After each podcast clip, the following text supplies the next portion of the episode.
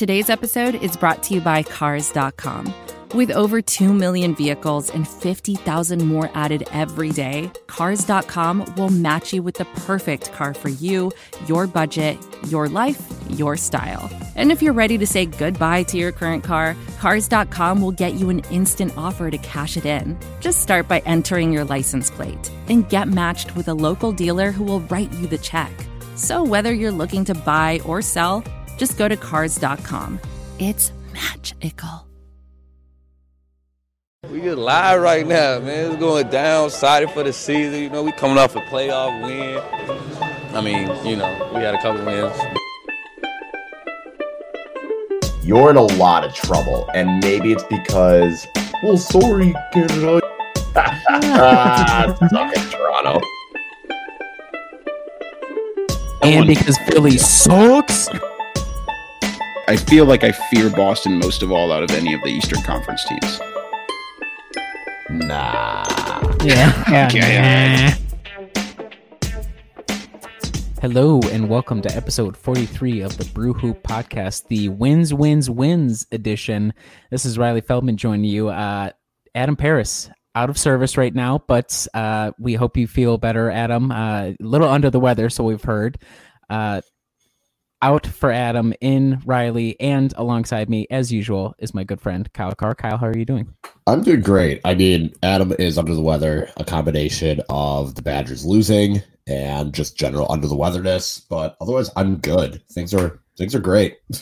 Yeah, I uh I didn't get to watch any of the Big Ten championship game because it hurt so much to my soul still that uh, it could have been the Gophers out there getting totally shut out in the second half and in the first half too. I don't think they would have scored a single point. So I, I hope to all our Badger listeners, this is this is the last time that we need to be at odds with one another. We can all come together once more here at the Brew Hoop podcast and unite around Jon Leuer pivot stepping in the paints uh, highlights on YouTube.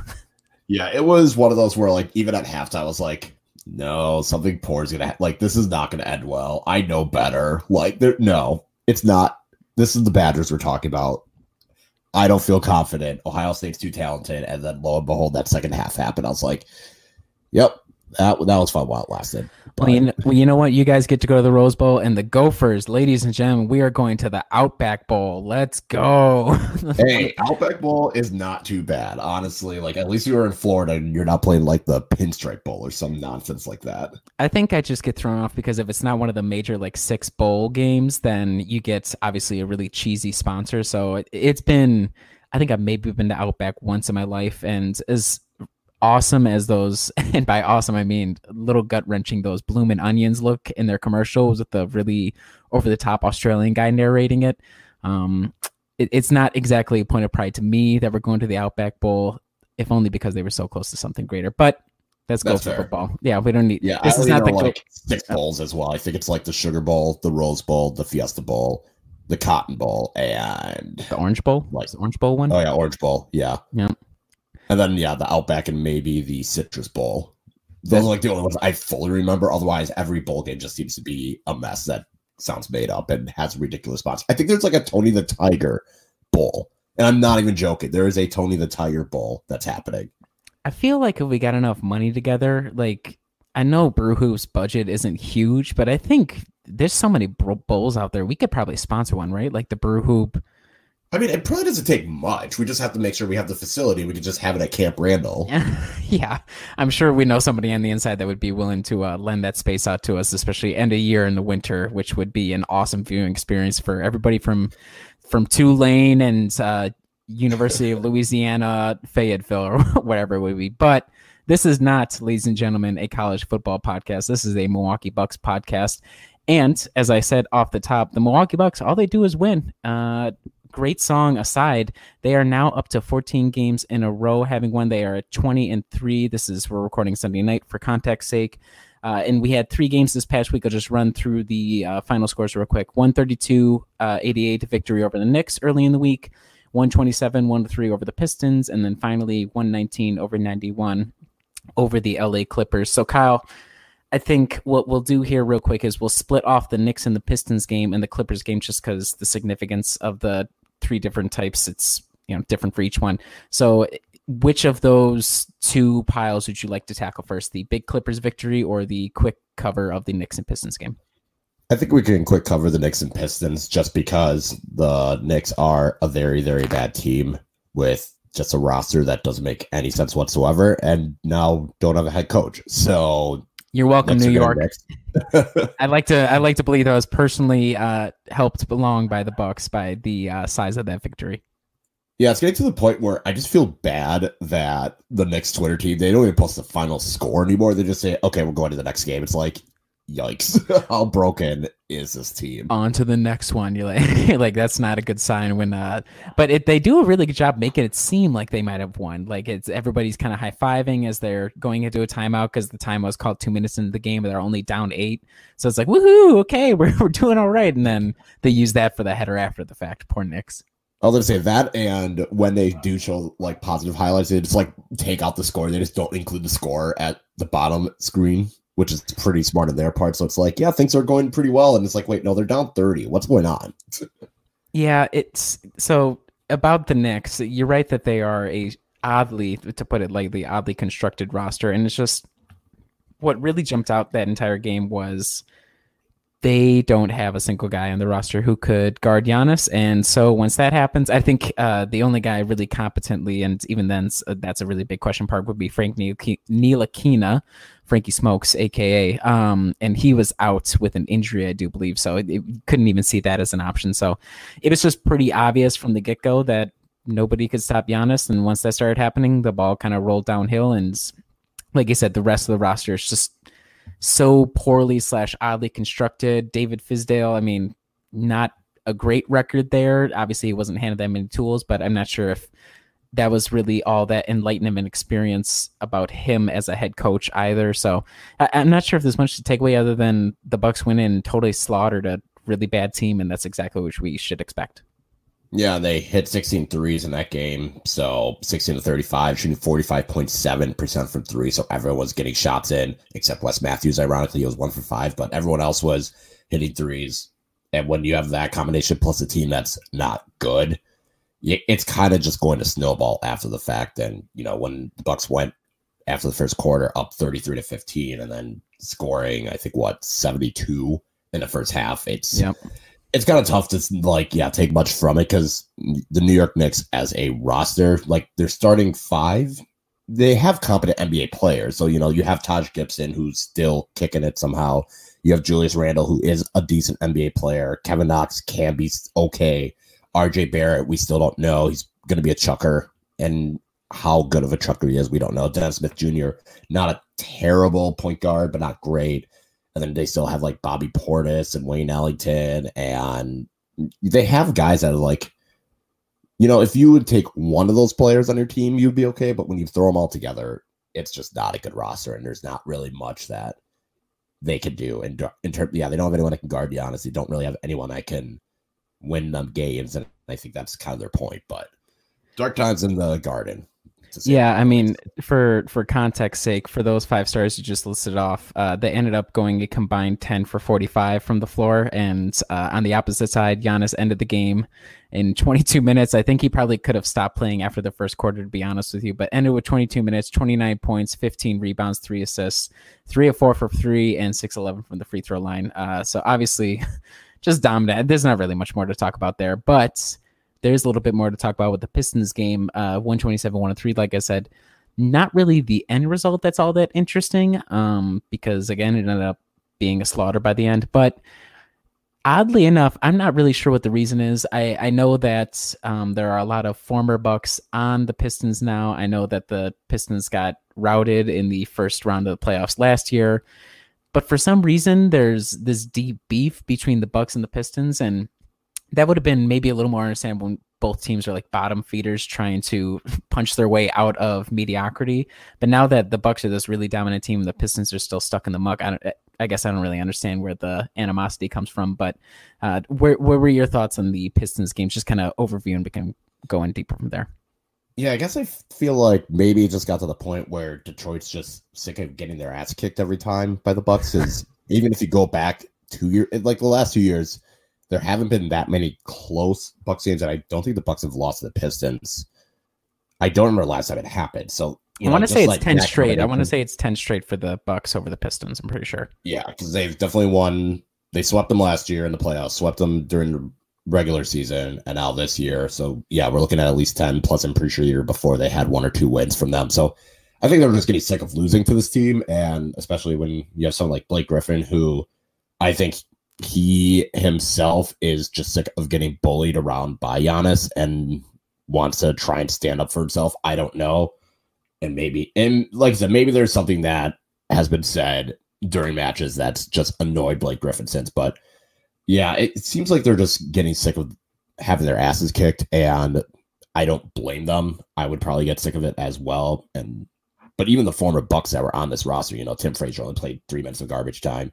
Thon Maker only played three minutes of garbage time. Christian Wood kind of got a little bit of run off the bench but he didn't really do much, getting stuffed by Robin Lopez at the end and then coming back with the slam dunk.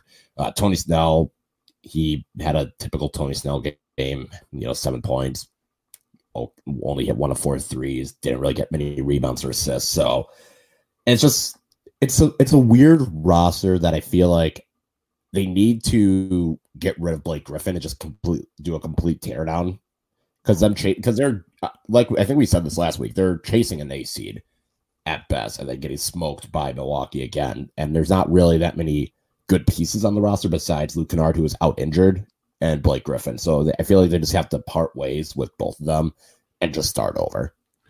Yeah, they kind of feel like where the Bucks were at during the latter years of that Michael Redd contract, where it's just like, God, this is, and obviously the dollar amounts are so different now compared to even a decade ago, but it's this big millstone where the guy was deserving of the contract at some point or another, but just for Redd, it was obviously injuries. Blake, to a certain extent, also kind of injury issue as well. But it just fading and yet still getting paid a lot of money, which is something you could worry about with like a Khris Middleton, for example. We haven't seen that so far. So when you have that going on, I mean, and, and you theoretically go to this guy as your main, especially offensive weapon, and he, he has an off night, 4 17. This is Blake Griffin, I should say.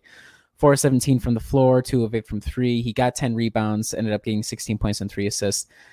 But really, his biggest contribution to the game was pissing Yana, Giannis off, and then Giannis scored like 15 straight points, and he made a couple of back-to-back threes, and it's just a uh, prove a point. Like, okay, this is cute and everything, but we are clearly the better team. And I, I think what's also interesting, like I said, a little bit more difficult to get a real idea of a test between the Bucks and the Pistons. I mean, when you don't have Luke Kennard out there, that, that makes it difficult for the Pistons. But it, it is interesting in that there's not a lot of teams that employ a traditional center like an Andre Drummond, and yet even though he had a good offensive game, he went 11 17 at 23 points and his usual 14 rebounds.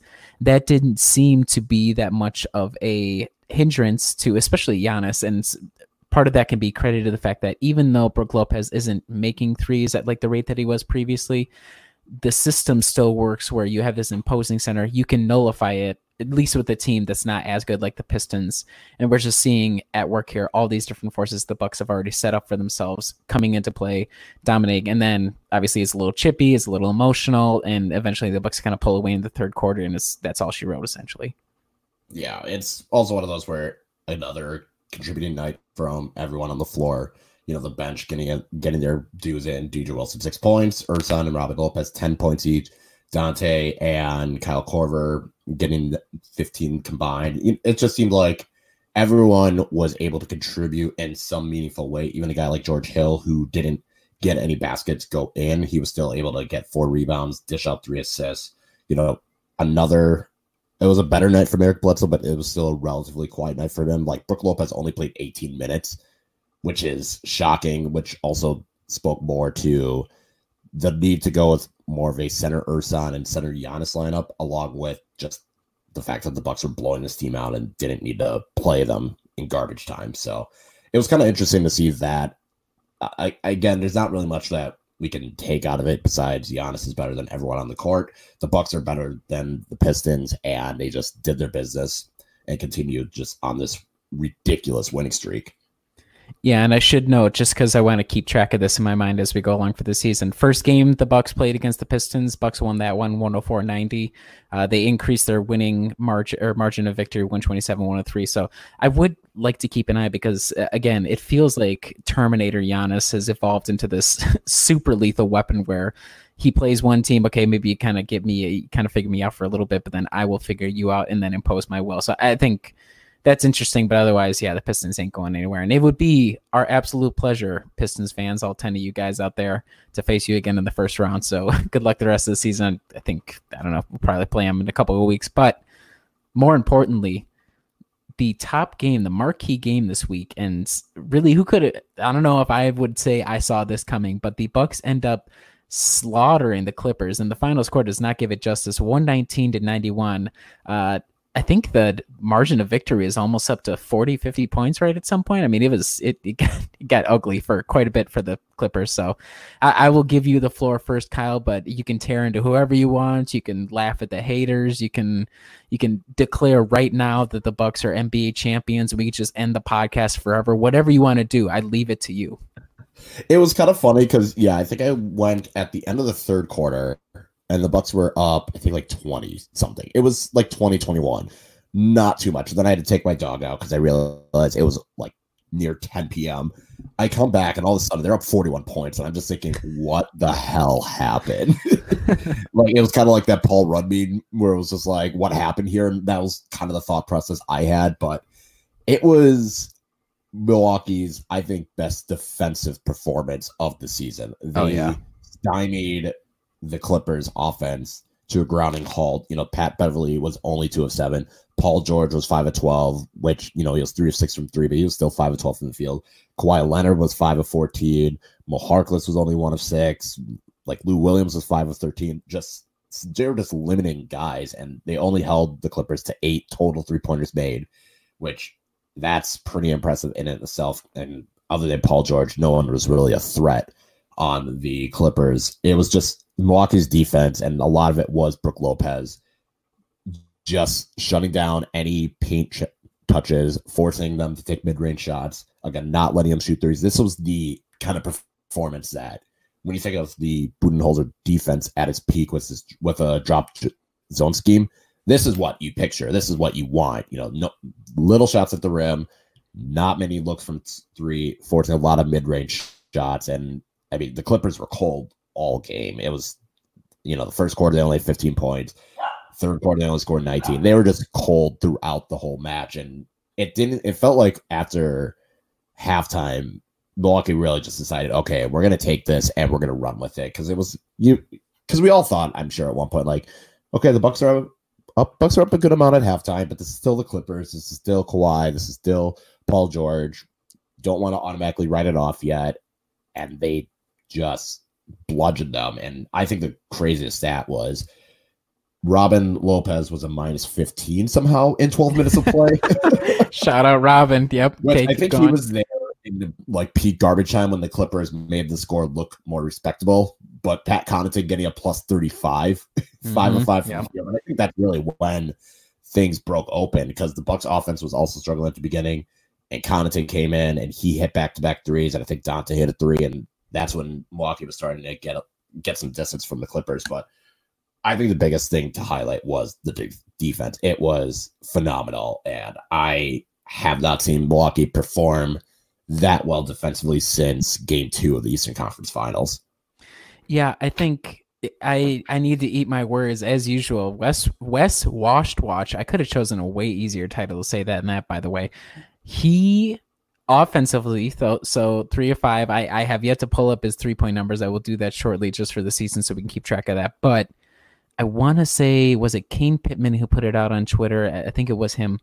Something along the lines of Wes Matthews had guarded Kawhi Leonard for 20 and a half partial possessions, I believe is what it ended up making. So he was the main man assignment. And I don't believe Kawhi scored a single point in those in that time where Wes was the assigned main defender. And I think maybe there might have been a couple points here there, but the fact that they were able to hold Kawhi to 17 points, 5 of 14 from the floor, and he only gets off two three point shots, gets the four assists, five rebounds. So he, he does okay, but this is like the ideal of last season where you you had Khris, for example, trying to defend him. It just wasn't working out. He was Kawhi was obviously playing at such a high level, but I went into a game like this, and this is super instructive. And again, it's early in the season, but you see a guy like Wes Matthews where I, I rewatched the game earlier today, and there's so many possessions where you can. It, it seems like he's. I don't know if he's warmed up for the season, if he's more comfortable in the scheme, what it happens to be, but he seems to have so much more energy. And there was a lot of times where they tried to set up Zubac as like the one two man game with him and Kawhi to essentially use him as a pillar to get Kawhi open for either a mid ranger just let him give him a second to read the floor essentially. And yet Wes did a really, really good job of not overcommitting one way or another and really blowing and making the decision for Kawhi. He was able to keep, kind of keep either close enough or at least not overcommit one direction or another, and that forced Kawhi to hold on for a second. It's no longer as you know smooth for the Clippers, and thus it's difficult for the rest of the offense to kind of really get into a rhythm where it becomes this almost like ISO man game on the outside perimeter as Kawhi's figuring things out. So I want to give a shout out to Wes for that kind of performance because I think that's critical and going to be exactly what the team needs come playoff time. And I also want to give a shout out, like you were saying, the defense in this game, heights of the system, and the success of it, and why you could say that the defense is so much more important and so much more of a signature for the Bucks is Brook Lopez doesn't have himself a great offensive game. He ends up scoring six points, but he goes oh over five from three, two of 12 from the floor, gets two free throws, only three rebounds. He also has the three blocks. And like you were saying, he seamlessly, time after time, functions so well in his drop zone defensive role. And against a team like the Clippers, where they have a guy like Montrezl Harrell, or they have guys who can also get inside, like Kawhi Leonard, like Paul George, and even Zubac to a certain extent as well, to have all those different guys and be able to absorb that and not let them run amok and force them to have other looks, more difficult looks, it, like you said, this was the peak, and it, it's difficult to say whether or not they'll be able to replicate this in the future because the Clippers are kind of figuring things out. Kawhi only got added back in after he's still load managing. I know Paul George just came back. I want to say it's like two weeks ago, I believe. Um, so they're still figuring things out, but you are correct that there there was a lot of good signs here where we know, at least against the Clippers as they're currently constructed, we have the possibility of being able to stop them pretty routinely. And once it kind of gets going, we've seen the Bucks time after time, especially as of late, really put it on teams in the second half, which I think is a positive sign as well. So I, think all that kind of combines to say you should be feeling pretty good if you're a Bucks fan right now. Now, whether or not this holds up until like the playoffs, who knows? But it's pretty good sign so far. Yeah, and I was gonna say like to feed into Wes Matthews' performance in the 23 minutes he played, he had a 70.8 defensive rating, which was the third lowest. Oh, Jesus, uh, only Ur- only Ersan and Pat Connaughton had a lower defensive rating. Like Ersan was a 38.5, which I don't know how that happened because it seemed like every time there's a center Ersan lineup, I was hating every moment of it. And Pat yeah. Connaughton again. When he was in, he was a spark plug, and that's when the Bucks defense seemed to be flying at its best with the bench unit. But yeah, Wes Matthews' defense has been fantastic. Brook Lopez still had a 86 defensive rating, which is still pretty good. Had a defensive rebounding percent of 10.3, which is about what he's used to, but it's still relatively impressive given that, you know, he's not shooting the ball well, but when Brook is still defending this well, you can't take him out. And, you know, he's building a decent, res- like a decent resume to be considered a all defensive player yeah, or this early in the season, which I didn't think he would get that high, but I guess it was kind of like, it's kind of like Eric Bledsoe last year, where you don't realize how good his defense has been until you start looking at it and other people are talking about it and other people are mentioning how impressive Brooks' defense has been. So yeah, just top to bottom, a fantastic performance. How again, how sustainable that's going to be, we don't know, but that's the kind of performance that makes you think, yes, this team can steamroll through the East and at least make the NBA Finals. Now, can they replicate it enough to make the finals? I don't know, but this was as good of a performance as we could have asked for, especially against an opponent as highly rated as the LA Clippers.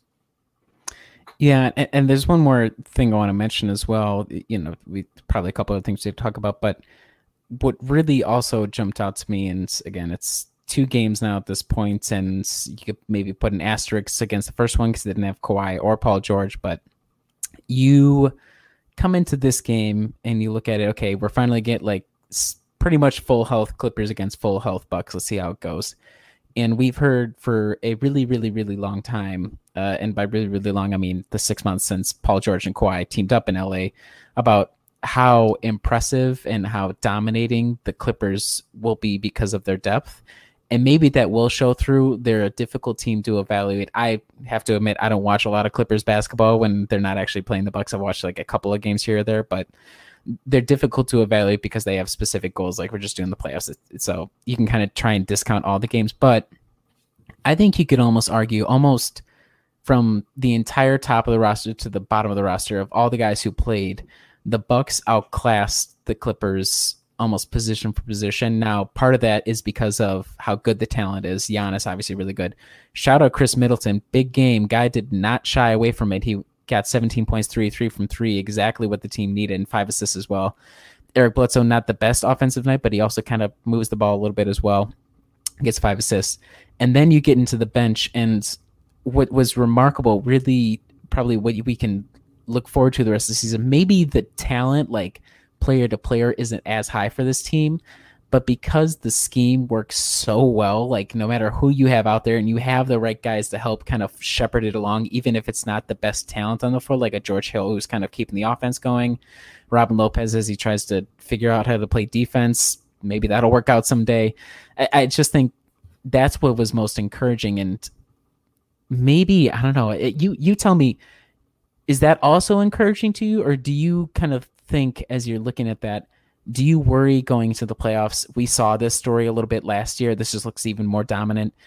Are we concerned that there will be a team that's able to figure it out and we're just not going to see it in the regular season? Is that something that we have yet to see tested and we'll see how it works? I guess the only thing i can think of is i just don't know. There's not that many teams that i can look at with the personnel and say that would be the team the closest yeah. three I can think of are Miami Heat, Toronto Raptors, and the Sixers. And that's just because defensively they have guys that are better. Like Boston, I don't think would be, I don't think Boston's defense can stay with Milwaukee's. I, I think they've gotten better in terms of chemistry, and I think Kemba Walker is a better player in terms of what they want to do offensively than Kyrie ever was. But it's still, I just don't think defensively they can stop the Bucks. Miami have a few guys that are kind of annoying, and again, how much they're going to be able to gel potentially. Toronto and Philly, I'd say Toronto's really the biggest threat out of any of those teams, just because they still have Serge Ibaka, they still have Marcus Gasol, they'll still have Pascal Siakam, and yeah, they're not as good as Kawhi was there, but they still are good enough that they'll and Nick Nurse seems to know what it would take to slow down the Milwaukee offense. And Philly, like I said, Philly's going to have a great defense. It's just a matter of how garbage their offense is going to be if they can get past the first round. So I'm not too concerned at the moment, but it is one of those where if there is a team out there, I would say Toronto or Philly would be the only two. Yeah, and I think it's really instructive that you put that you couch it in terms of the Eastern Conference. Like the, given the start that the Bucks have had, it's really easy to kind of get into not la la land, but to automatically jump like, okay, we're going to the finals. But last year, everybody assumed we were going to the finals as well, and that ended up not being the case. I, I think that is instructive and really helpful to kind of think about it as Eastern Conference team first and foremost. Because once you get to the finals, I mean, at that point, it's anything goes. So I, I agree that probably you're right that the personnel question is one. I would worry more so about the coaching because much as I love Coach Bud and as awesome as the system he's instituted is, we did see him get, you know, proverbially pants by Nick Nurse last year and make me yep. look like an idiot. So thanks a lot, Coach Bud. But is that going to happen again? Is Masai Ujiri going to be able to find one more scrap heap guy and plug that in? Or alternatively, is the system so down for Milwaukee? Is there are they going to be able to find like a buyout guy that solidifies enough where it doesn't even matter if the coaching goes against the Bucks. They're so good executing it that it really is a moot point. So I, I guess it's so difficult. This is hard, Kyle. It's hard to be a team. It, I know this sounds like uh, what's the phrase? I, am complaining about the most awesome situation ever, like being the best team in the NBA. But it, this whole the regular season doesn't really matter thing. It, it's to me, it's a little frustrating just because at what point can I start caring? At what point can we start taking away like real information? So that's that's where my conundrum's coming from right now. Yeah, and I think for me, I think the biggest thing is the regular season doesn't matter as much. And if anything, the regular season is more just to look and see if there's any fine tuning that this team needs. What is it going to be? Because last year, it, the regular season did matter because you know they wanted to prove that they are this top team. They want to get that home court advantage. They wanted to get the number one seed. And now this year, it's more. We just got to make sure that everything is near perfection come playoff time and we stay healthy. I don't think there's anything more that this team can do besides, you know, maybe one or two small roster moves. And that's again kind of like the you're making it's kind of more the margins. That's what I think the big thing with the regular season is. How do we improve the margins? Because last year, yeah, they were a weird Fred VanVleet shooting night away from possibly winning game five, but then you still have to think, well, they would they have won game seven anyway, mm-hmm. considering how that series was going and how the poor Giannis and Khris and everyone was those last four games, those last three games especially. So that's kind of the thing. Like there was a lot of slim margins in that Toronto series that everyone has in the back of their head. Where if one thing bounces differently, they win game three. Okay, then what happens? Or again, game five, if that goes differently, what happens? Game four was complete. That was not going to be a game that they were going to win. Game six was kind of that same situation where they had that, and then they were they just lost control of it near the end. So those are the things that I think why the regular season still matters is because you have to fine tune and make sure that those margins are, you know, you slim those margins of error as much as you can. Yeah, it, I agree with a lot of that. the The only thing is to all the fine tuning, you need to actually like be willing to do some fine tuning. Now, I think I, I'm comfortable in saying I'm pretty basketball literate in terms of X and O's and I'm sure, like Brian, for example, he he would tell me, and a lot of the people who are more in tune would tell me that the Bucks have been maybe experimenting a little bit more. I know on defense, especially early in the season, it seemed like they had a slightly different look. Whether it was compensating for injury, who knows? But it doesn't seem like the Bucks do a lot of experimentation on the fly, which is fine because it's difficult to do game by game during the course of a season to really be like, okay, we're, we're going to try and do like, here's a couple of possessions of let's just try the Brook Lopez interior offense, for example. Like he'll go inside and there, there are broader changes in the way that his shot pro- profile looks, but we're not seeing really like, here, here's an experimental lineup besides when Bud runs out those like all sub lineups and the team, you know, whatever goes let's say the team go on a 10-0 run or whatever the situation is but I agree that it's a lot of the margins i just wonder are we going to be able to see the team really working on the margins, or is a lot of that happening behind closed doors, and we'll see how it pays off in the playoffs? Which, you know, if that's how it is, that is how it is. But it, it does make it a little bit difficult to evaluate the team from the outside, just in the larger context of the league. Yeah, no, yep. that all makes sense, and that I think is something that again, maybe trade deadline, we'll see what happens. I would definitely start looking at some of those Western Conference teams that are in a good spot. Maybe the San Antonio Spurs, maybe the Portland Trailblazers. I would love for the Kings to make a stupid decision, but those are the. I think those are. That's what I'm going to be very curious on. Is while they're working on things behind the scenes, are they going to try and make a move? And if you do, who are you parting ways with? And because they still have that in the first round, which I expect them to use as trade bait. Yeah, me too. That that'll be. We'll see if executive of the year Jon Horst can make that happen. I doubt they hold on to that. It holds not that much value, but who knows? I mean, I don't know we've seen crazier things happen. We thought the Cavs were going to get rid of that Brooklyn pick, and they did not, and it turned into uh, Collin Sexton. So we'll, we'll see. But final point on the Clippers game: national media members, we all know you're listening. Adam Silver, I know you're listening. Everybody who shows for the Clippers, we know you're listening. Stop it. You're ridiculous at this point. Just stop it. Come on. I need to see a couple of people. I want to see people man up or woman up, whatever it happens to be, and admit that they were wrong because I heard a lot of people crowning the Clippers. And yes, there are huge asterisks. Yes, the Clippers do load management. Yes, they're trying to figure it on the fly. But I want people to just quiet down for a little bit because we've seen in two games now, one a lot more real than the other, that the Bucks are clearly the better organization and clearly the better team. And I don't want to hear about Kawhi Leonard and the Claw and Paul George being best buddies. I don't care. I really don't talk about the Bucks more because the Bucks are awesome. That's all I have to say about that. Yeah, I think there's only two teams that have proven they are legit contenders, and that's the Bucks and the Lakers. I think there's a lot of good teams out there, you know, like the Mavericks, the Clippers. I would still call it a good team.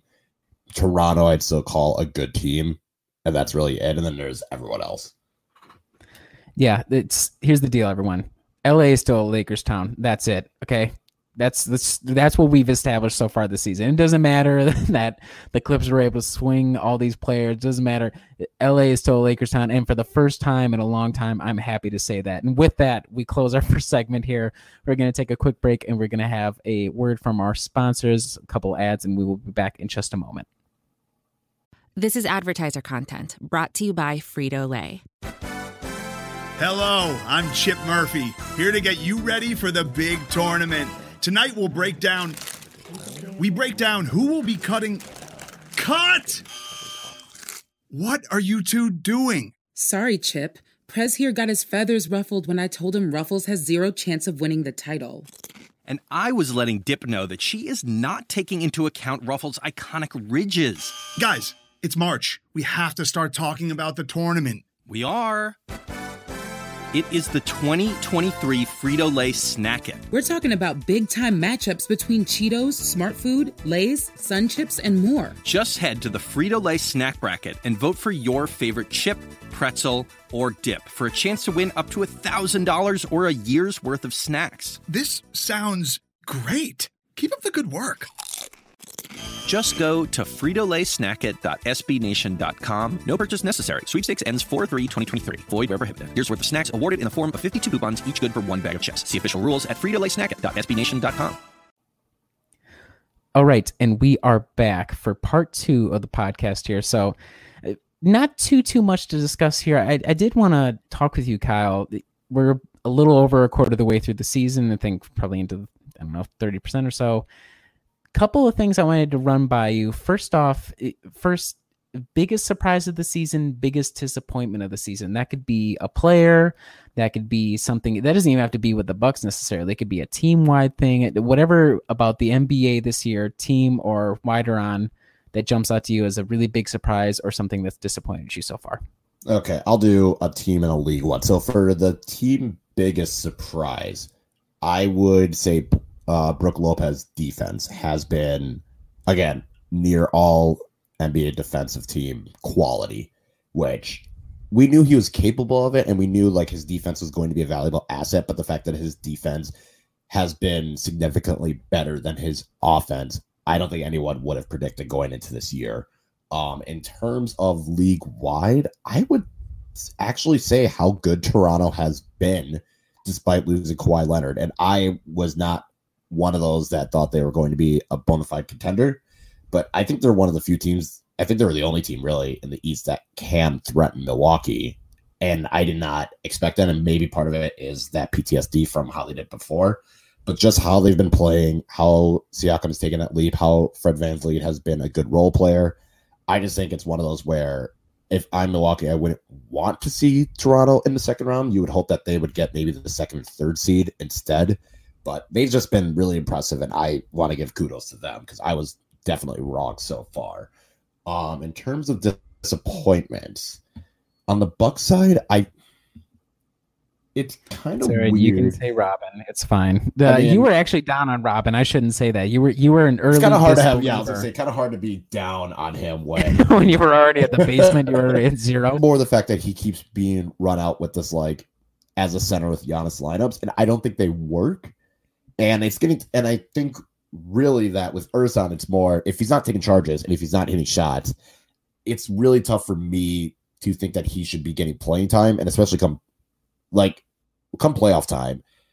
It's going to be. I don't care if you have to do both Brook and Robin Lopez because at least you can justifiably defensively. It makes more sense, but he's just he's been more disappointing the fact that his shot's not falling. It seems like he hasn't been exposed as badly, but I'm afraid he's going to get exposed really, really poorly. So that I guess would be the team disappointment. In terms of the league disappointment, you know, I gotta say, Utah Jazz have looked pretty poor overall. I mean, they have a point differential of 0.5, which that's not great. And I mean, the West is kind of poor in general this year, so they're still comfortably in a playoff spot. But you know, for all the talk of this team could potentially be a third, like a second or third seed in the West. I haven't seen anything from them that makes me convinced on that point. I think I think a lot of the time Mike Conley, who I do like as a player, he has not played well at all, and it's really going to fall on Donovan Mitchell to be really really good. And I just don't know how much of that he's going to be able to do. So I would say the Utah Jazz have been my league wide disappointment. All right, I, I think that's broadly. I, I would think I would agree with all of that. So for my surprises of the season, I think you can go with two for the Bucks themselves. One, Donte and this is so sorry. Should I should I enter this? It's now time for Dante's Inferno.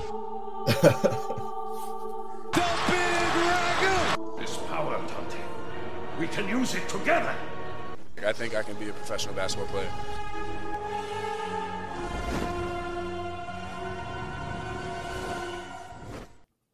And so with Donte, it's not so much that I didn't expect him to do stuff because I think everybody by the end of last season in the six minutes that he played that we we found out that he could do stuff. So it wasn't a concern about that.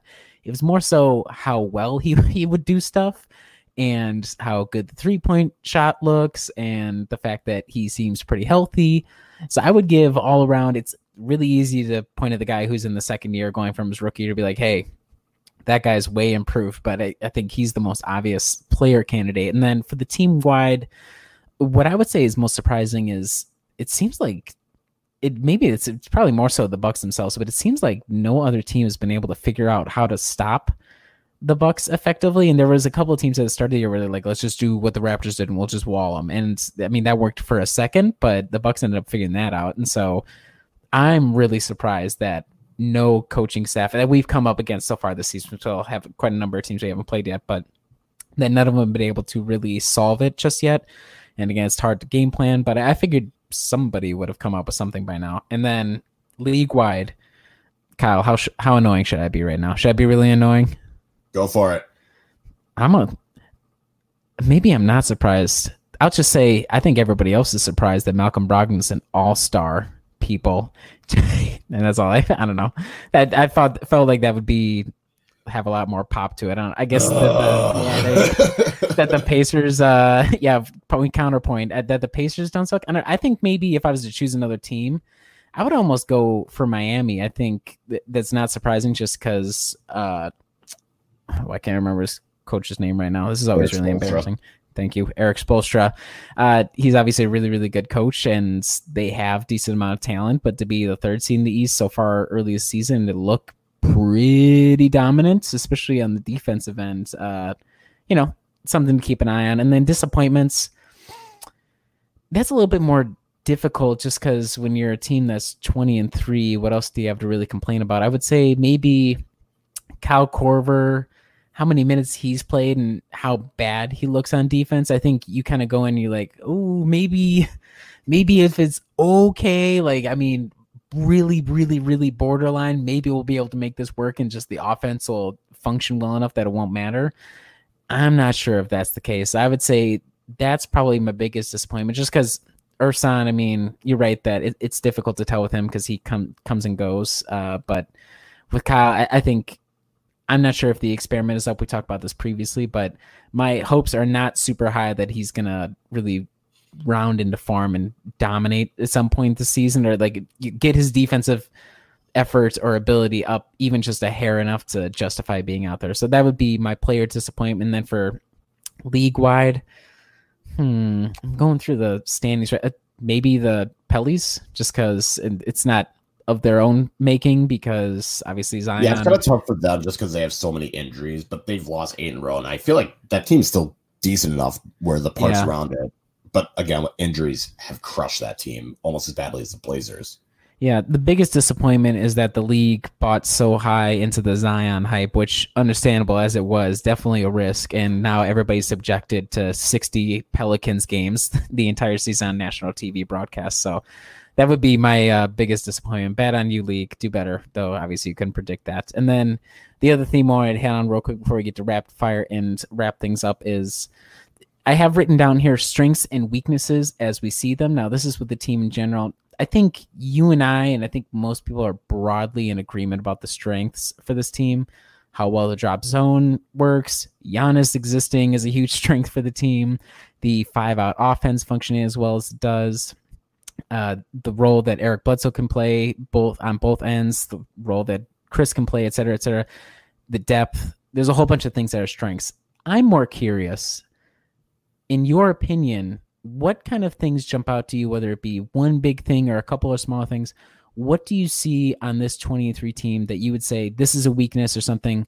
Let's keep an eye on that. Let's maybe work on that a little bit as we, as we said earlier, fine tune throughout the regular season in preparation for the playoffs. I would say the lack of a clear cut plan B. Because as we saw, as we were talking about early in the season, when the Bucks aren't hitting their shots, they weren't getting to the rim as effectively, and a lot of that was because Eric Bledsoe wasn't at 100. percent But when you look at the roster, there's two guys, Eric and Giannis, that have the ability to get the ball at the three point line and be able to get that dribble penetration to get an easy layup or have the defense cave in. There's not really anyone on that roster that can do that. Like George Hill is probably third on the team that's able to do it, but I think that's still a slight weakness of this team is like when the shots aren't falling, how much of your offense are you going to be able to just like do, just get two points the hard way? And that I think is a slight weakness. I think the defense has been a lot better. I know we were bemoaning about how good teams were shooting, how much of that was wide open threes, how much of that is good just abnormal shooting nights. That seems to have leveled off. So I think it's just more of a if the Bucks aren't hitting their own shots, are they able to grind out and get tough two point baskets? And I think with Khris Middleton, that kind of falls on him. But the lack of either getting guys that can get good mid range looks or getting guys that can penetrate to the rim is a slight concern.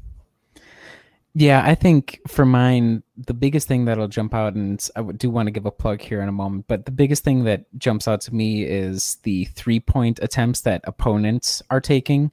Uh, let me pull up the numbers here real quick just to see where we're at. Yeah, so it, the numbers have dropped off a little bit, but as of a week ago, the Bucks were worst in the league. They're pretty close to worst in the league in terms of numbers of three pointers made and three pointers attempted by an opponent, as you just brought up. Now, the percentage of that make 36.7, that's bottom third in the league as well. So none of those are really jumping out as super encouraging now. As we've seen, that doesn't seem to really matter all that much because they're able to stifle everything else opponents are doing and they're trying to selectively choose who gets three pointers. But I do want to give a plug for, I believe, sorry, my friend, if I pronounce this, but Low House fan, uh, who is a commenter over at Brew Hoop. He put up fan post together. It was October 31st, so a little bit a while ago, but if you go in the archive, you'll find it. He put together this really extensive post essentially detailing and trying to figuring out what does this high number of threes that the opponent is getting what what does that mean in terms of defensive impact and how well it'll work over the course of a season and if opponents try and take advantage of it really interesting stuff but I, I think reading that and kind of looking at the team, I do worry about that a little bit just because that's the most obvious thing that the Bucks are trying to do. Now, when you do the drop zone, it's difficult for an opponent to penetrate the interior just because the way that's set up. So how do other teams like a well-coached Toronto team with Nick Nurse or maybe like a Spoelstra team, how are they going to take advantage of that? And if that starts becoming a legitimate problem, if they have a couple of guys who get hot or whatever the situation is, how do the Bucks respond to that, and do they have another plan? Because last year it didn't seem like they had too much of a plan. And yes, maybe you chalk it up like, you know what? Fred VanVleet, he he went God mode for four games and that just sunk the season. That just was is what it was. I'm not sure if I feel comfortable with leaving it up to that. I would love to see some sort of sign when the time comes that the Bucks are able to kind of lock down on that because I feel like that's something that opponents are going to key in on because in the year 2019 2020 there's not a, like a ton of dudes who are really really bad three point shooters. The three point shooting league gets better and better even every season. And so if that's the case what does that mean for the bucks over the course of seven games? And are they able to adjust for that if opponents really start hitting on that? Yeah that's all fair. And i think as we mentioned with everyone shooting threes there's just going to be a lot of high variance games where one game you're going to shoot 32% in another game, you're going to shoot 43. That's just the nature of the league at the moment. So it's just a matter of when you are having those 32% shooting nights, can you get those buckets? Can that zone drop scheme do enough to mitigate or at least control those nights where someone's shooting 40% and yeah, maybe they shoot 40%, but they only took 23s, which isn't as bad compared to if they took if they shoot 40%, they're taking 35 shots. That's Yeah. such a high variance. So I think that's going to be an interesting thing to watch, especially since every team is going that route. Yeah, and I think if, if I was to choose one other weakness real quick before we move on to rapid fire, I don't want to say this about Eric because I do like Eric a lot, but I think it's still fair to say if you were to look up and down the roster, say this guy might still be a weakness. Now, he's averages this season pretty good still, obviously, and he, he's running from defensively, but I still think it, it's we're all in show show me mode. Like we're waiting for this guy in in a series that's more impactful than against the Pistons and sort of against the Celtics. Like let's see something a little bit more consistent, like the Eastern Conference Finals, or Lord willing, the finals itself. So I, I would say if I was to look at like a specific player where you expect them to be a contributor and you're worried, it'd probably be Eric. Is there another guy like another mainline contributor you'd be worried about besides Eric? I I think Brook Lopez might be another one I would consider just because you know the big thing why he was brought back is his three point shooting and how it, how that's creates enough of a driving lane for Giannis and Eric and when he's not hitting shots. And I know Brian wrote a great piece about how teams are not giving him as much respect. And I think that might be a concern. His defense has still been fantastic, but I just worry that if Brook Lopez goes through another cold shooting series, how much is that going to affect the offense once the game slows down and teams are more able to focus on, you know, be able to game plan and focus specifically on a certain opponent?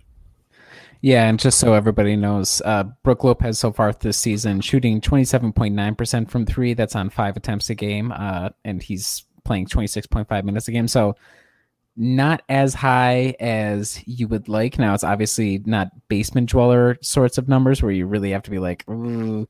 but compared to last season where he shot 36.5, the year before that 34.5, year before that 34.6. This is a real outlier in terms of his percentages. So I, I would agree completely that that's something to keep an eye on. And maybe just like every other shooter, he goes through a cold stretch and he kind of runs into form, or he has a hot stretch here or there, which helps even things out. But you know, to go through 23 games and to still not really have clicked into the next level of like another 10 percentage points, that that's something to be worried about. So, yeah, Yeah. Okay, so with that, strengths and weaknesses out of the way because there's not that many weaknesses. Let's be honest, we're just kind of keeping it. We're keeping it honestly trying to find a weakness. yeah, yeah, exactly. We're, we're grasping for straws. It's based pretty much exclusively on, well, they kind of had a tough series last year, so that's something I'm still sort of worried about. And we can't figure out whether or not that's a legitimate weakness until about six months from now. So instead of worrying about the future, we are going to go into the right now because, Kyle, I have our next edition of Rapid Fire Questions if you are ready. I am ready. Let's go. All right, here we go. We will start with number one. Kyle Korver will quote win the Bucks a playoff game. That can mean whatever you want. Will you think? Do you think there will be one game in the playoffs that people can say, you know what, Kyle Korver won this for us? No, because I don't think Kyle Wow. Is still going to be on the roster come playoff time. Oh my goodness, that's a I- heck of a take. I legit think he's going to be part of a trade package to get someone else. I don't know I who, think- but I just have a gut feeling like it's going to be him, maybe Ersan or Pat Connaughton, and the Indy first round pick. I think the only thing that would hold that back would be, I believe, because he signed a one year deal, and I'm not a CBA expert, but but I believe if you do a one year deal, you automatically get uh, a no trade clause on that. So he would have to waive that if that was the case. But I generally agree with you, whether it be a trade or even just the Bucks cutting him completely to open up a roster spot for somebody else, that would not surprise me at all. Just I think I would agree with you that it's str- strangely enough, Dragan Bender might be more valuable question mark than Kyle Korver just because you have the youth you can kind of sell yourself on. Whereas if Kyle's just not there defensively, you might feel more comfortable moving on from him. Just open up that roster spot that way to see if there's a buyout guy who might be more valuable than Kyle. So Yeah, and I guess like the only thing I can also consider is he just won't play in the playoffs at all. And Yeah. I there might be that underlying feeling of if we get rid of Kyle Korver, someone else might pick him up. So I think they might just stash onto him. But I don't I just don't think he's going to win a Bucks a playoff game. how awful would that be? He wins a playoff game for one of the other rivals. like, yeah. He has a whole season just playing not wonderful defense and he wins another game. That would be ultimate poetic justice. Uh, second question: favorite cheese? Gouda. Nice. Okay. Uh, these two options, which would you rather have? You get one ring with Giannis, but his whole career is spent as a buck, or you get three rings with Giannis, but he leaves. Let's say he signs his next contract, but it's like a three or four year contract. It's not the full five year. So you get three, but he moves on to another team after the next contract. I think I would take the one just because A, Giannis would stay, and B, at least there would be a championship. The only thing I would say is, depending on what team he would move to, would change my answer. But I think I'm going to stick with one championship, but Giannis stays a buck forever. I think that would be my answer as well. Like, I'm, I'm sure it, it's weird because just a year ago, the Raptors, I mean, the Raptors, like the, I'm not going to use any sort of curses, but the, the, really mediocre Raptors organization won a championship. And I'm not a Raptors fan, obviously, but it felt like the whole world moved on really, really quickly. And so, as cherished as that would be for the fans, or like, I'm not sure if it holds wider significance. I would kind of agree with you where I would love more than one championship, but if we can get it once and then you have on top of that, I think I think a lot of people think it's really awesome when a superstar, a really iconic player stays with a single team their entire career. And I think it would be really poetic with Giannis. So I would agree with that. You know, if it's one, two, or three, I mean, I don't get too hyped up in like the historical context. I just want to win one with Giannis just to make this whole ride worthwhile. So I agree with you there. Yeah, and I think also like a player like Dirk, like think about like Dirk's legacy is always going to be a legend eh, because he stayed with the Mavericks and won them only one title, but he's still going to be cemented as a legend. And I think that would be really cool to have Giannis get that treatment as well. Yeah, and there's like guys like LeBron where he his legend is still solidified just because of how overwhelmingly good he is on the court, even though he's moved from a bunch of different teams, a little mercenary, like even, you know, obviously the Cleveland thing that's that's unique in its own regard. But I, I agree that there's something even more significant. And this is like Kobe too, where it's like he has this army of stands and he'll always have this pull because he played with and obviously he won a lot of championships as well, so that has something to do with it. But there's something enticing about you identify this guy with a franchise. And I think there's a possibility, obviously, that Giannis could be that guy, and that, that's something special for a player to attain. Yeah. All right. Uh, next question: Do you or did you ever play an instrument? Yep, I played violin for like six or seven years. Really? Mm-hmm. And I played saxophone, both alto and tenor. Ooh, that's been even longer. I'd say closer to eight or nine years. And I haven't. I kind of dropped off from it. I want to pick pick it back up. But yeah, those are the instruments I played. Would you just would you have described yourself as a good violinist or like a okay violinist? Like what? How old were you when you started? I mean, this was like middle school, and yeah, Oh, this okay. is primarily like uh, middle school and like freshman year high school. I would say I was okay at best. Yeah, but still, that's I mean, I've heard, never have picked it up myself, but I have heard that the violin is by far one of the most difficult instruments to learn. So even to become okay at it is really impressive. Yeah, like I think uh, I would like to think I can at least hold my own at that stage of my life. Now, uh, nowadays, no, I think it would sound terrible, but but you know, like the so here's the thing. I like I played tuba. Uh, I haven't played in a long, long time, and ha ha ha, the guy plays tuba. It, it's fine. It was an awesome instrument. I loved it, but I- think I would still be able to play better than somebody who's never picked up a tuba before, and that has a value all its own, in my opinion. And that goes doubly the case for a violin, where somebody would just snap the strings on it immediately. Like God, God damn it! oh yeah, you're over even if you're just hitting hot cross buns i mean that's way above what anybody else would be able to do on the violin if you're just walking along the street so there's pride in that oh yeah. Uh, okay next one uh, will bud and Giannis repeat as coach of the year and slash mvp and the coach of the year is going to be the key one here but i think we should note that the bucks are 20 and 3 so far this season they're paced with the lakers but there's a chance this team really, really dominates the rest of the season. And if that's the case, that might build up his case. So will they co-repeat as winners of their respective awards? Uh no. I think Giannis has a very strong case on winning MVP again. The only other player that I can see potentially taking that title is Luka Doncic over in Dallas. And in terms of coach of the year, I could just see Frank Vogel getting it in LA. If not him, if Miami continues doing this well, then I could see Erik Spoelstra getting that award as well. Yeah.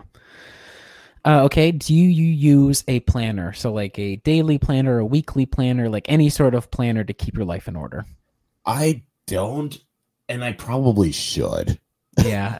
I feel like it's a way for like almost everybody. It's like, yeah, you know, I don't, but it, it would be probably useful. It is difficult to get into, though. Yeah, it was something I used in school when I was in school, like both high school and college. I used it pretty well, but since graduating, it hasn't really been something I've prioritized because most of the time, if I need to know what events are going on, I just have it on my phone.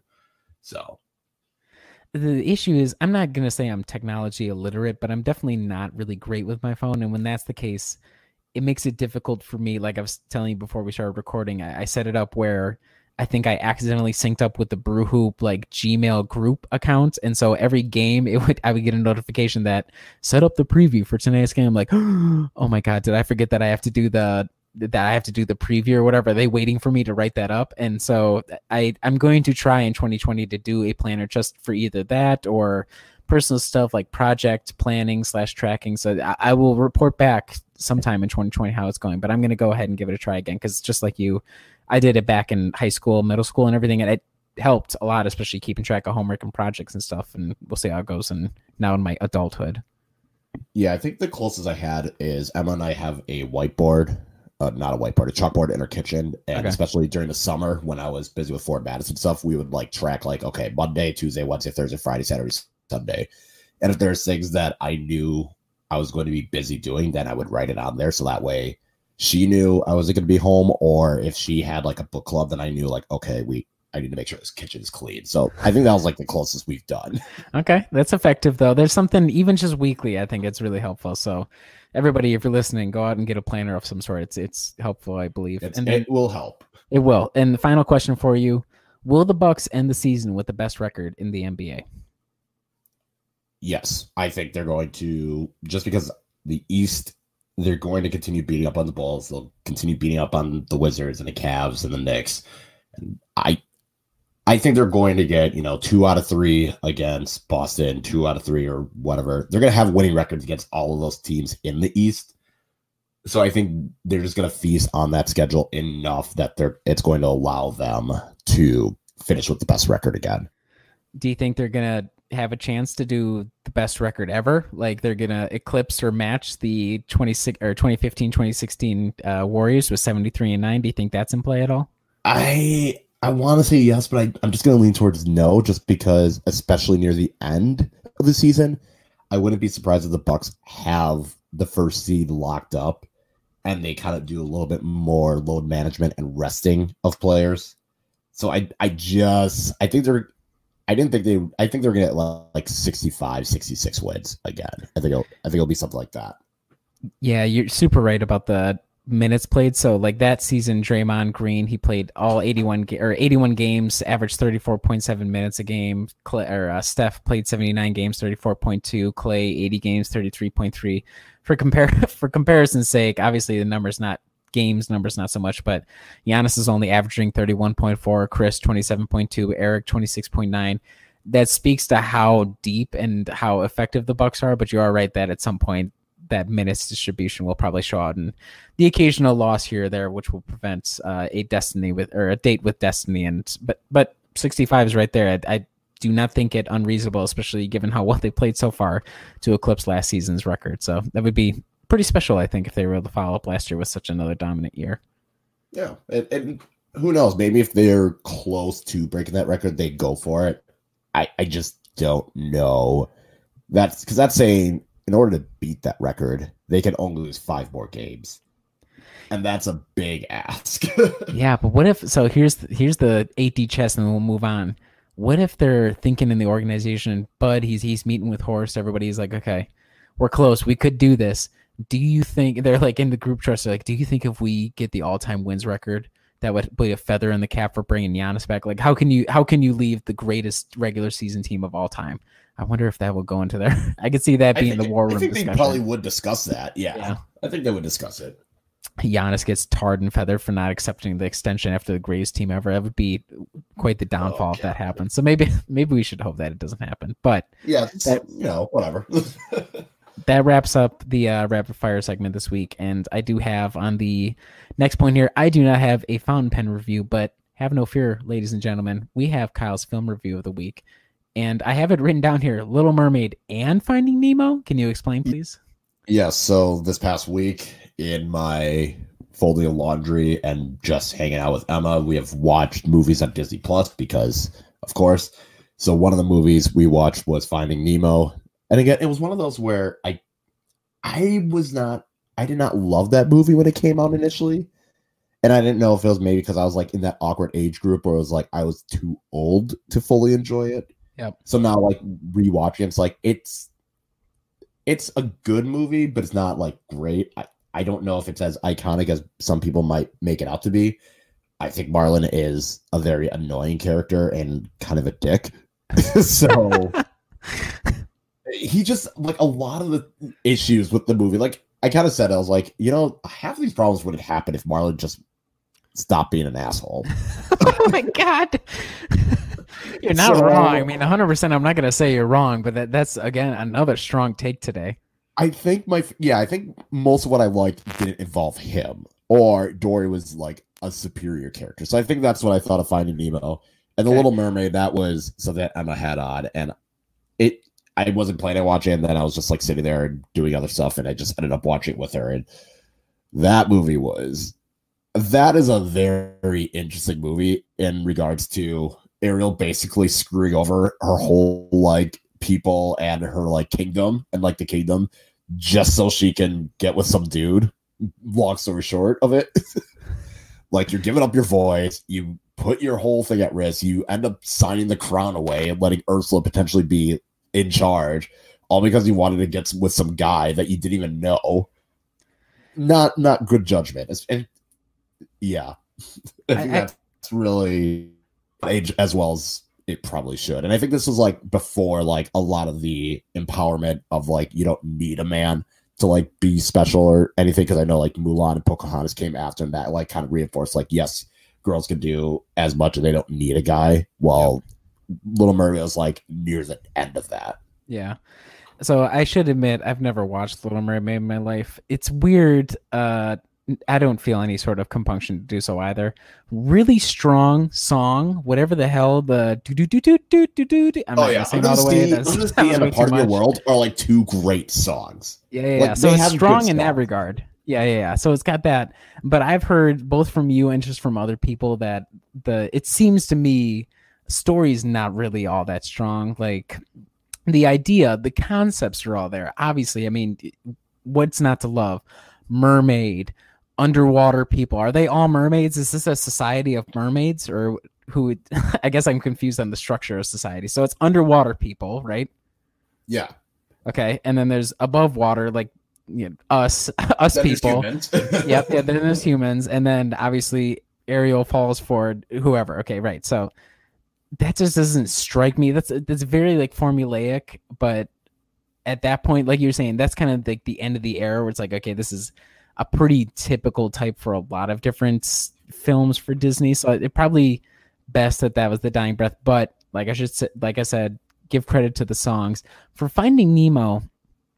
I'm not gonna say that I really, really loved it. I think it was good. Felt like to me, and I'm not somebody who watches films. Even as a kid, I was like, the pacing's a little weird on this film. Like the the the scene jumps where we're like in different parts of the ocean, and all of a sudden we're in Sydney, Australia, in a dentist office, and then they have like that closing the closing sequence in the Sydney harbor, whatever.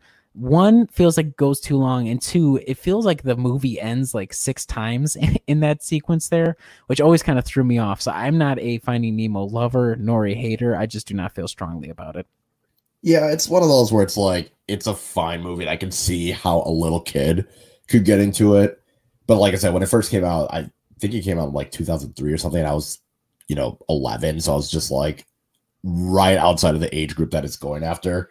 And now watching it as an adult, it's one of those where I would hope my kid wouldn't pick that movie to watch, but Yeah. I can at least stomach through it. That's impressive. 2003. That's some really good anim. I mean, obviously we weren't working with stones, but that's pretty impressive animation for being 2003. Yeah, that's that is a good fact. Like, and it, I think it is a Pixar movie, and Pixar has always been ahead of the curve Yeah. with their animation. So, Well, and then my final question on the film review this week. Since you're our resident expert, was Finding Nemo 2 a cash grab? Yes or no? Oh, that Finding Dory. Yeah, yeah. Sorry, sorry. yeah. I, I don't even know. Yeah, okay. All right. One hundred percent, absolutely, yes, one hundred percent. Like that is a bigger cash grab than Frozen Two ever was. Yes, like yeah. that is the epitome of Disney cash grab. I can't believe I'm I'm embarrassed to admit this. I paid actual money at a film or at a theater to go watch that film, which was that's embarrassing. When, I have not go. seen it. Like that It's- might have been one where MoviePass, if MoviePass was still relevant, I would have maybe done it, but no, I've not watched it yet. I, it's probably on Disney Plus, so maybe one day I'll watch it. Come back. Yeah, and it say, still a was. cash grab. I'll tell you this much: it was weak. I was not impressed whatsoever. And Dory was fine as a ancillary slash co-star in the first film. To do the whole second movie about her, it was tough. It was a tough sell, and it showed through the entirety of that uh, piece of work. So, ladies and gentlemen, do not watch Finding Dory. Save yourself two and a half hours or however long it is. Uh, so that wraps up. Anything else on Kyle's film review this week? Mm, no, I don't know what. You know, I think before Christmas, I'm going to do a because I have watched some Christmas movies, so I might have to do a very large Christmas Oh, recap. What would you say? I think we talked about this last year. Just real quick before we get on to the next week, what would you say your top Christmas film is if you just pick it right now? I would probably say The Grinch. The I- animated and or like live the- live action? Either, but I lean towards the animated. Okay, so I had a couple of friends who said they preferred the live action. I thought the live action was a little creepy. Like it threw me off a It's little bit. weird. It's definitely weird. I like Jim I think Carrey that's why. Yeah, Yeah. Jim Carrey does a fantastic job, but I think I would lean towards the animation because it's not as creepy. Is it wrong of me to say that Elf is a good Christmas film? Are you an Elf hater or are you an Elf okayer? I I I loved it when I was in college. Yeah, yeah, yeah. because I think I think as I've matured, oh no. I've grown less in love with it. Like it's still good. It's still a very good Christmas movie, but I think I've grown less in love with it as I've matured because I was like, okay, maybe it's not as funny as I thought, and like, I, I think that's. the- I still think it's a good movie, but I didn't like that. Oh, that one I would have said was probably like a top three Christmas movie in my opinion. Okay. Like a few years ago, and now it's kind of like maybe top ten. I don't have a list. Uh, I would probably. It's been a while since I last saw it. I, I do like it a lot. It, it is a part of the film like category of secondary cringe. Like it's just there's some like secondary embarrassment. And there's some like not really dark, but there's some stuff is like, man, this is kind of effed up a little bit. Like what's happening Oh, in this yeah. movie right now. so maybe maybe that if I watched it today, I'd be like, hmm, not so sure if I'm a big fan of that for a Christmas film. But we will hold off on more Christmas review for uh, once we get closer to the season, the holiday season, once Adam is back, because I would love to hear his takes on Christmas films so well. But final thing before we wrap up this week, we have four more games coming up. Uh, I'll just run down them real quick. We have Monday against Orlando. Wednesday, New Orleans comes to town. Uh, Friday, we go to Memphis to play the Grizz. And then Saturday, they are back in Milwaukee to face the Cavaliers. Kyle, I have a feeling I know what your prediction this week is going to be, but please make it official. I, I think the fun question I'm going to ask is who loses first, the Milwaukee Bucks or the Wisconsin Herd? Because the Bucks, I have the yeah. Bucks going four zero. I think I will probably agree with you there on 4 0. It would be really depressing if one of these four teams was the one that tops them. I would have to look at now. This would be a point where if we had Dakota Schmidt on, that would be super helpful because he would have a lot more of knowledge about the rest of the uh, G League uh, talent and the other teams essentially. But let me let me see if I can pull up his schedule. I know they don't play nearly as often as the NBA team does, but the four and zero week. uh, Why don't you just run down real quick while I pull it up? And is there anybody that you're even worried about, or do you think it's just going to be a romping then the entire way through? I would say the closest will be the Orlando game, just because Orlando's not terrible compared to the Pelicans, especially without Zion and if they have other injuries. Memphis is if they had Ja Morant, I'd be a little bit worried, but he's out hurt. Cleveland, no, because I don't think they're going to shoot 15 to 20 from three in the second half again. So I would say Orlando's going to be the closest one. And that one might be like a 10 to 15 point win, but the other ones I expect 20 plus victories. Yeah, it should be a, a real. I mean, just kill all these teams. The I agree that Orlando is a little interesting. The other one is I'm not sure. I think I saw somewhere that maybe Zion is planning on coming back sometime this week. Now he's going to be on a managed restriction and he hasn't had any time really to gel with any of his teammates on court.